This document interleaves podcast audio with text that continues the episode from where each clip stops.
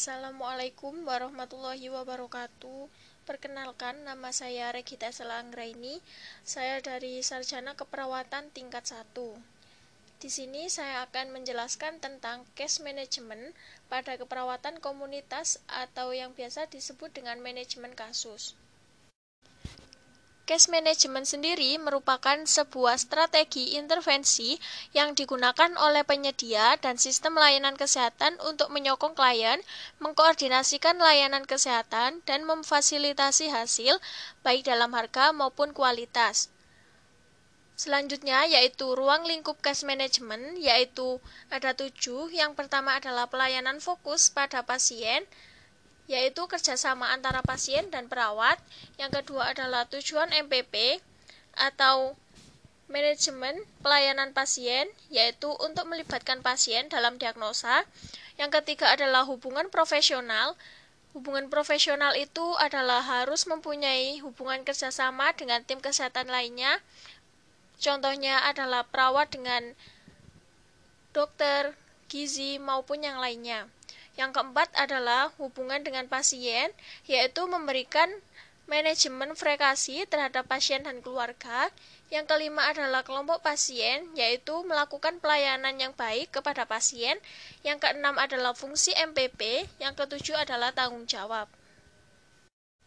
Proses manajemen kasus dalam pelayanan keperawatan kesehatan komunitas yang pertama adalah melakukan seleksi kasus yang membutuhkan pelayanan keperawatan kesehatan di rumah melalui metode manajemen kasus antara lain yang A adalah resiko tinggi yang biasa diderita oleh bayi, balita, ibu hamil maupun lansia. Yang B adalah pasien dengan amputasi. Yang C adalah ketergantungan obat. Yang D adalah pasien dengan luka kronis, kekerasan dalam rumah tangga.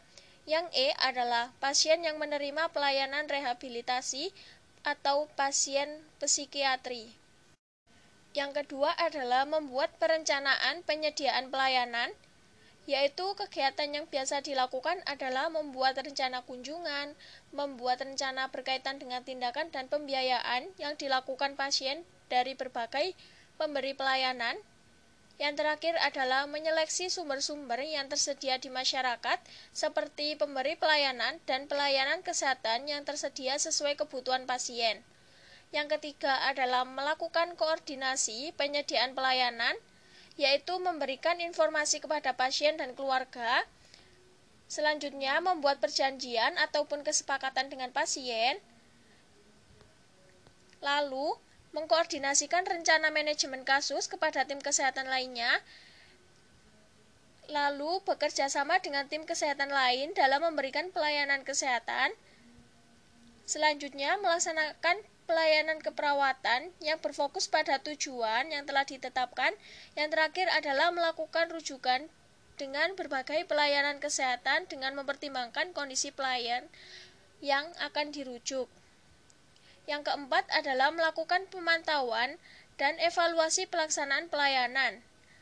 Yang pertama yaitu melakukan monitoring tindakan yang dilakukan oleh tim kesehatan serta perkembangan pasien terkait dengan perubahan status medis, perubahan fungsional pasien, kebutuhan pendidikan kesehatan pasien dan keluarga. Yang kedua adalah menilai respon atau hasil akhir pelayanan untuk membuat keputusan tentang penghentian keperawatan di rumah. Selanjutnya yaitu pencatatan dan pelaporan. Yang pertama adalah manajemen kasus. Manajemen kasus bertanggung jawab untuk membuat dokumentasi tentang pelayanan yang diberikan pada pasien, keluarga dengan meminta masukan dari tenaga kesehatan yang merawat pasien. Jika pelaksanaan ASKEP yaitu perawat dalam melaksanakan ASKEP bertanggung jawab membuat dokumentasi ASKEP setiap kali melakukan kunjungan sesuai dengan prinsip pendokumentasian. Dari materi di atas terdapat contoh manajemen kasus seperti pasien dan keluarga pasien takut saat akan datang ke posko kesehatan. Mereka berpikir jika mengalami gejala seperti batuk, panas, dan lain-lain, mereka takut jika dikatakan menderita gejala COVID-19 dan melakukan isolasi. karena seseorang mendapatkan suatu informasi dari sumber yang tidak akurat, sehingga seseorang memiliki sugesti bahwa tenaga kesehatan secara mudah mendiagnosa seseorang bahwa mengidap COVID-19.